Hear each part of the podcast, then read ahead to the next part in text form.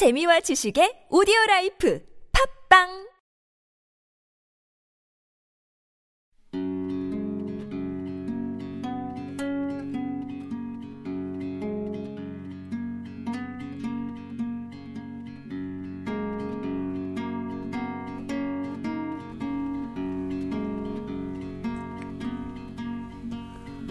스물여섯. 인생 뭐 다 그런 거 아니겠어? 라고 말할 수 있을 나이에 나는 무엇이 되어 있을까? 26.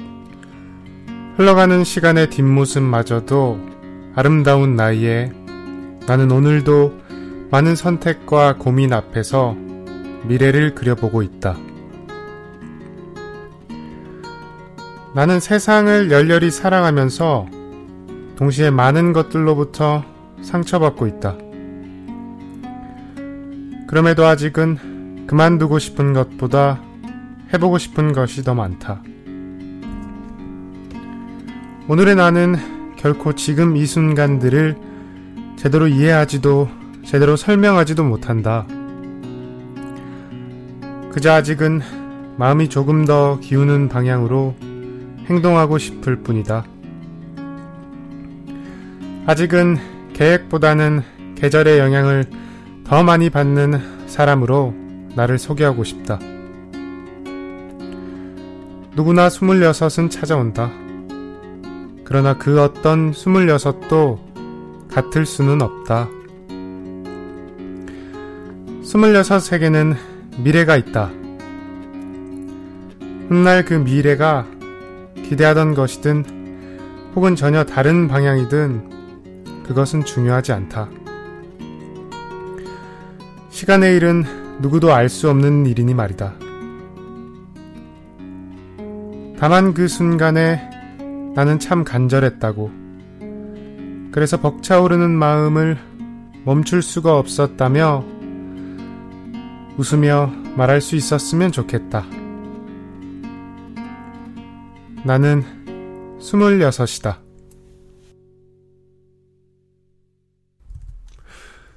청취자 여러분들 반갑습니다.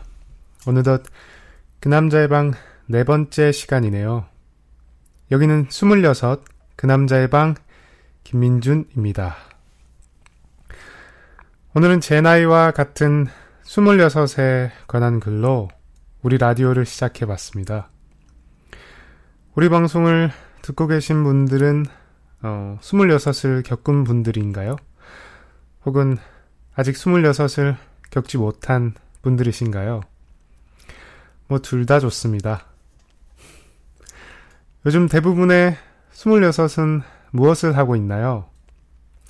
제 경험상 남자분들은 대부분 취업준비생 신분이거나 아니면 막 취직을 하셨겠죠. 여성분들도 마찬가지일 거라고 생각합니다. 저는 아직 해가 바뀐 지 몇 달 지나지 않아서인지 26이라는 나이가 조금은 어색하게만 느껴지는데요. 오늘은 26에 관한 이야기를 함께 나눠보면서 언제나처럼 여러분들의 사연도 함께 이야기해보는 시간 가져보도록 하겠습니다. 저는 지금 대학교 4학년인데요. 다들 4학년이 되니 본인을 취업준비생으로 인식하고 또 그렇게 소개하는 모습도 많이 볼 수 있었습니다. 근데 아직 저는 취업준비생이 무엇을 어떻게 그리고 왜 해야 하는 것인지 또 그 존재가 어떤 존재인지 잘 알지 못해서 조금은 혼란스러울 때가 많습니다. 나이 한 살, 학년 하나, 겨우 숫자 하나가 바뀌었을 뿐인데 우리의 마음가짐에는 큰 변화가 생겼습니다. 좁고 좁은 취직의 문을 넘기 위해서 내 청춘을 불태우겠다는 분도 계실 것이고 또 이게 얼마 남지 않은 대학생활을 조금 더 아름답게 즐겨보자 하는 분들도 있으실 겁니다. 26의 나이를 이야기하기 전에 저는 저의 19살 그리고 20살의 이야기를 한번 해볼까 합니다. 그건 그 순간이 제 삶에 있어서 굉장히 중요한 계기로 작용했기 때문인데요.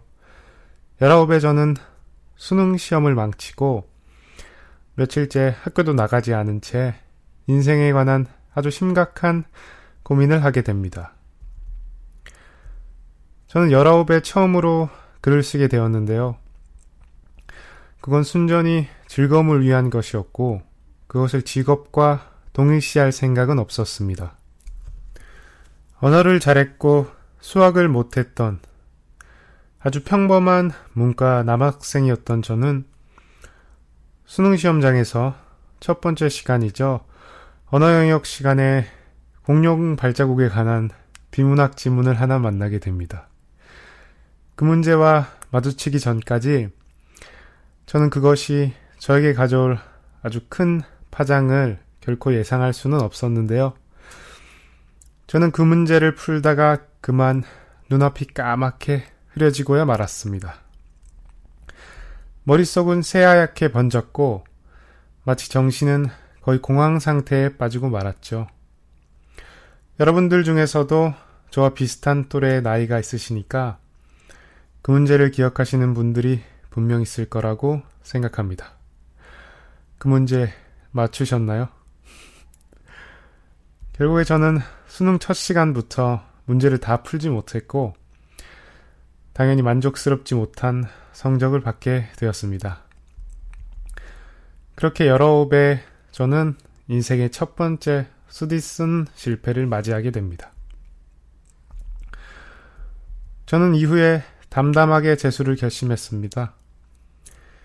아마 제 삶에 대해서 그때가 처음으로 진지하게 고민을 했던 순간이라고 생각을 하는데요. 제 꿈은 하나의 직업으로 표현되지 못하는 경우가 많았습니다. 외부적으로는 영화감독이나 PD가 되겠다는 말을 했지만 궁극적으로 제가 되고자 했던 존재는 지금도 마찬가지인데 이야기를 만드는 사람입니다. 이야기를 만드는 사람이라는 직업은 없죠. 그러니 당연히 제 꿈의 분명한 경로도 또 확실한 과정도 저는 알 수가 없었습니다. 다만 덕분에 저는 그것을 나만의 기준으로 생각해 볼 수 있었습니다. 그렇게 혼란스러운 시기에 저 자신을 위로했습니다. 나는 나만의 기준으로 나만의 삶을 살자 라고 말이죠. 저희 어머니께서는 제게 젊다고 해서 굳이 사서 고생을 할 필요는 없다고 말씀해 주셨는데요. 저도 그 말에는 동감하는 부분이 많지만 겨우 1년의 시간 동안 수능 공부를 더 하는 일이 제게는 남들보다 뒤처지거나 혹은 더 고생하는 일은 아니라고 느껴졌습니다. 제 목표는 어떤 대학에 들어가는 것이 아니라 그냥 한번 열심히 공부를 해보자 였습니다. 그렇게 19의 끝을 실패로 장식한 저는 20살이 되었습니다. 재수를 할 때 제게 가장 힘든 것이 있었다면 아침에 축 처진 기운으로 가득 찬 학원버스를 타는 일이었는데요. 그 고충을 친한 친구에게 말했더니 친구가 제가 어지간히도 안쓰러웠는지 자신이 평소 아끼던 오토바이를 제게 주었습니다. 덕분에 저는 아침마다 상쾌한 공기를 맞이하면서 하루를 시작할 수 있었죠. 어쩌면 그것은 제가 그때 누릴 수 있었던 최고의 자유였습니다. 오토바이를 타는 동안에는 원하는 방향으로 또 원하는 길로 나아갈 수 있었는데요. 그것을 통해서 나의 목표를 향해 갈 수 있는 용기가 생긴 것 같았습니다. 재수를 할 때의 시간은 많이 힘겨웠다고 느끼시죠? 또 그렇게 생각하시는 분들도 많으실 겁니다. 그러나 제게 그 순간은 너무도 소중한 기억으로 남아있는데요. 제가 이렇게 그 순간을 따뜻하게 떠올릴 수 있는 이유는 그때 나 자신이 최선을 다했기 때문이라고 생각합니다. 저는 그때 외로움에 대한 감정과 또 무언가를 갈망하는 감정에 제대로 배울 수가 있었습니다.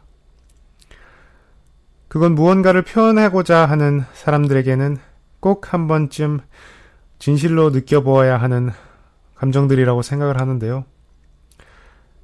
저는 그것만으로도 제 목표를 이뤘다고 생각했습니다. 대학 합격장을 받았을 때 엄마의 표정이 전 아직도 생생히 떠오릅니다. 그녀는 제게 자랑스럽다고 말해주었습니다. 그의 겨울은 작년과는 다르게 아주 따뜻하게만 느껴졌죠. 자, 이제 저의 19과 20살에 있었던 일을 통해서 오늘의 26, 우리들을 한번 이야기해보고자 합니다. 제가 감히 저의 재수 시절을 만족스러웠다라고 떠올릴 수 있는 이유는 성공의 기준을 나 스스로에게서 찾았기 때문입니다. 내가 만족스러웠다면 나의 목표는 성공한 것이기 때문입니다. 그러나 오늘의 우리들은 어떤가요? 26. 지금 당신이 꿈꾸고 있는 목표는 정말로 당신의 목표인가요? 언제부턴가 우리는 남들의 시선을 너무나 많이 신경 쓰게 되었습니다. 취업이라는 것도 마찬가지라고 생각하는데요. 언제부턴가 그것이 자랑거리가 되고 있는 것은 아닌가 하는 생각도 듭니다.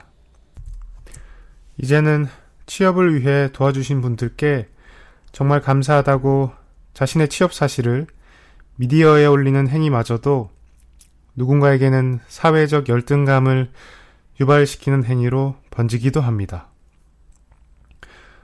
당신의 성공은 누구의 기준에서 바라본 성공인가요?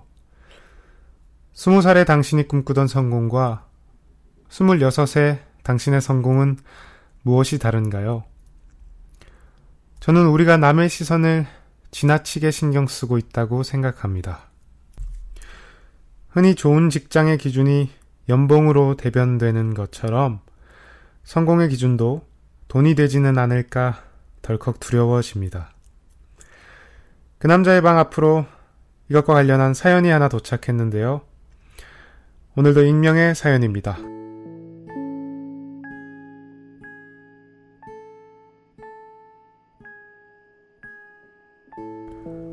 이제 막 취업준비생의 길로 접어들었습니다. 주위에서 누가 취직을 했다는 소식을 들으면 벌써부터 조급함이 밀려와서 나는 지금 뭘 하고 있나 하는 생각으로 밤을 지새우기가 일쑤입니다.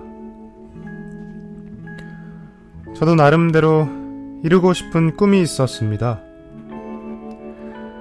그것만을 바라보고 대학 4학년을 보냈지만 그 꿈에 다가서기에는 아직 사회적 문이 너무나 좁습니다. 실패 아닌 실패라고 다들 그러겠지만 저는 언젠가는 할 수 있을 거라고 생각하고 또 다른 길을 찾아서 공부를 시작했습니다. 그래도 여전히 겁이 많이 납니다. 저는 어떻게 해야 될까요?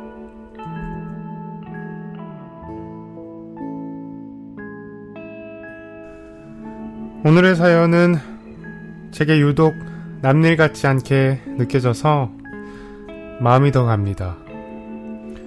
사연을 보내주신 분께는 부끄럽지만 저의 경우를 예를 들어서 응원의 말씀을 전하고 싶습니다. 저는 고등학교 3학년까지 운동을 했었습니다. 그러다 갑작스럽게 글을 썼고 재수를 해서 입학한 학과는 생뚱맞게도 프랑스어과였습니다. 누가 보면 정말 어처구니가 없는 결정들이죠. 누군가는 제게 혀를 차기도 했고 또 조금 더 계획적으로 삶을 살아보라며 핀잔을 주기도 했습니다. 그러나 저는 늘 신중하고 계획적으로 삶을 결정하고 있었습니다. 다만 그것이 나만의 기준이었고 남들의 기준과는 조금 다를 뿐이었습니다. 제 계획은 나를 행복하게 하는 것을 공부하자였습니다. 두 번째 수능을 치르고 까뮈의 이방인이라는 소설책을 읽었습니다. 그 짧은 소설에서 저는 무언가 말할 수 없는 감정을 느꼈습니다. 때문에 프랑스어과를 선택했습니다. 그러나 현실은 많이 달랐죠. 저는 프랑스어과에 진학을 해서 좀 더 그쪽 분야의 문학과 예술에 대해서 깊이 있게 공부를 하고 싶었지만 현실은 그렇지가 않더군요. 그래서 저는 전과를 결심하게 되었습니다. 제가 전과를 한 학과는 신문방송학과였습니다. 이후에 저는 매체에 대한 공부를 했죠. 늘 생각하는 것만큼 현실은 따라주지 못했지만 저는 그럴 때마다 길을 우회하기도 했고 또 뒷걸음질 치기도 했으며 또 때로는 지름길을 선택하기도 했습니다. 그리고 그럴 때마다 매 순간 성장해가는 저 자신을 느낄 수가 있었습니다. 사람들은 제가 우연히 인스타그램으로 글을 쓰고 또 책을 내고 그것이 정식으로 출판이 되는 이 모든 과정이 단순히 운으로 생각하는 분들도 많습니다. 하지만 그 이면에는 인스타그램이라는 매체에서 어떻게 하면 더 극대화된 정서를 표현할 수 있을까?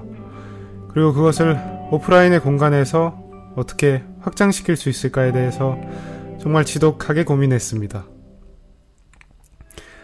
사람들은 제가 SNS에 글을 쓸 때 시간 낭비라고 표현하기도 했으며 한심하다는 사람도 있었습니다.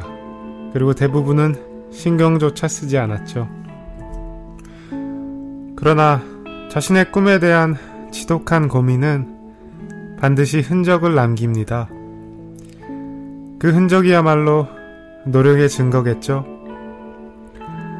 노력의 증거는 반드시 성공을 만드는 것은 아닙니다. 그러나 성공에는 언제나 노력의 흔적이 남아 있습니다. 저는 글을 쓰고 라디오를 만들고 여러분께 좋은 이야기를 전달하는 일이 너무나 행복합니다. 저는 저 스스로 성공한 삶을 살고 있다고 믿습니다. 그러니 조금 더 자신을 믿어주세요. 때로는 귀를 닫고 거울 속에 자신을 더 오래 바라보세요. 19, 20살 무렵에 우리는 눈치 보지 않고 꿈을 꿨습니다. 자신의 꿈에게 잔소리를 늘어놓는 사람은 오직 당신 하나면 충분합니다. 그 이외 다른 이들의 말은 과감히 무시하세요. 26, 우리는 충분히 그럴만한 나이입니다. 남들의 시선보다 아직은 자기 스스로에게 더 많은 관심을 가져도 좋을 때입니다.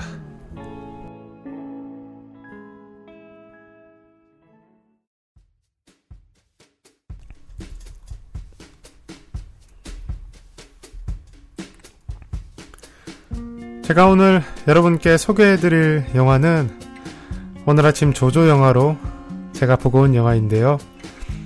올해 아카데미 시상식에서 편집상과 음향 믹싱상 그리고 남우조연상의 영예를 나눈 작품이죠. 다미엔 차젤레 감독의 위플래시입니다. 영화에서 등장하는 드럼의 낮은 울림이 마치 우리 마음을 두드리는 소리처럼 들리기도 합니다. 한국어로 위플래시는 채찍질이라는 표현이죠. 제가 이 영화를 여러분께 소개해드리는 이유는 26 우리의 모습과 참 많이도 닮았으면서 동시에 많이 다르기 때문입니다. 영화 속 주인공처럼 우리는 무언가를 끊임없이 갈망하고 또 원합니다. 그러나 영화 위플래시와 오늘날 우리의 모습에서 다른 점이 있다면 그것은 목표를 바라보는 우리의 마음가짐인데요. 영화 속 주인공은 대가를 바라지 않습니다. 최고가 되려고 하지만 최고가 된 이후의 일은 생각하지도 또 표현하지도 않습니다. 꿈은 있지만 꿈에 대한 보상은 바라지 않습니다. 왜냐하면 물질적인 보상으로도 자신을 만족시킬 수 없는, 그 표현할 수 없는 어떤 감정을 느꼈기 때문입니다. 여기서 말하는 대가와 보상은 노동력에 대한 대가와는 다른 개념인데요. 흔히 기업이나 사회에서 요구하는 열정페이는 정당한 노동에 대한 대가를 제대로 제공해주지 않은 경우입니다. 청년들에게 제대로 된 경험과 꿈을 제공해주지도 못하면서 그에 따른 물질적 보상을 하지 않은 경우죠. 그러나 영화 위플래시에서 등장하는 노력은 다릅니다. 저는 감히 그것이 진실로 열정이라고 생각합니다. 대가 없는 열정을 결정하는 것은 그들이 아니라 바로 우리 자신입니다. 물질적인 보상보다 내가 경험한 그 열정이 진실로 나에게 전율과 희망과 그리고 뜨거운 어떤 감정을 전해주었다면 열정페이라는 표현은 아마도 자연스레 사라질지도 모릅니다. 자신의 꿈에 대한 무아지경의 상태를 경험하는 순간, 바로 그것이야말로 우리에게 필요한 진정한 스펙은 아닐까요? 또한 영화 속에는 아주 따뜻하지만 동시에 잔인한 이중적인 조력자가 등장합니다. 그리고 그의 채찍질을 통해서 주인공은 성장합니다. 그 과정에서 그는 많은 것들을 잃어버린 동시에 또 많은 것들을 얻어갑니다. 저는 그 이중적인 조력자가 바로 여러분 자신이 되기를 희망합니다. 본인을 끊임없이 채찍질하는 것은 우리의 몫입니다. 아무도 우리에게 그것을 강요하지도 않고 그것을 바라지도 않습니다. 그것이 26 우리의 현재인 셈입니다. 우리의 삶은 뻔하지 않습니다. 수많은 굴곡과 사연을 선사하며 우리에게 당근과 채찍을 번갈아 제공합니다. 자신의 삶이 바로 최고의 조력자인 셈이죠. 오늘도 많은 것을 잃어버렸다고 느낀다면 당신은 진실로 소중한 것들을 지켜낸 것이나 다름없습니다. 26 주변이 아니라 중심, 바로 자기 자신을 더 깊이 들여다보셨으면 좋겠습니다. 언제나 답은 우리 안에 존재하고 있으니까 말이죠. 그 남자의 방이었습니다.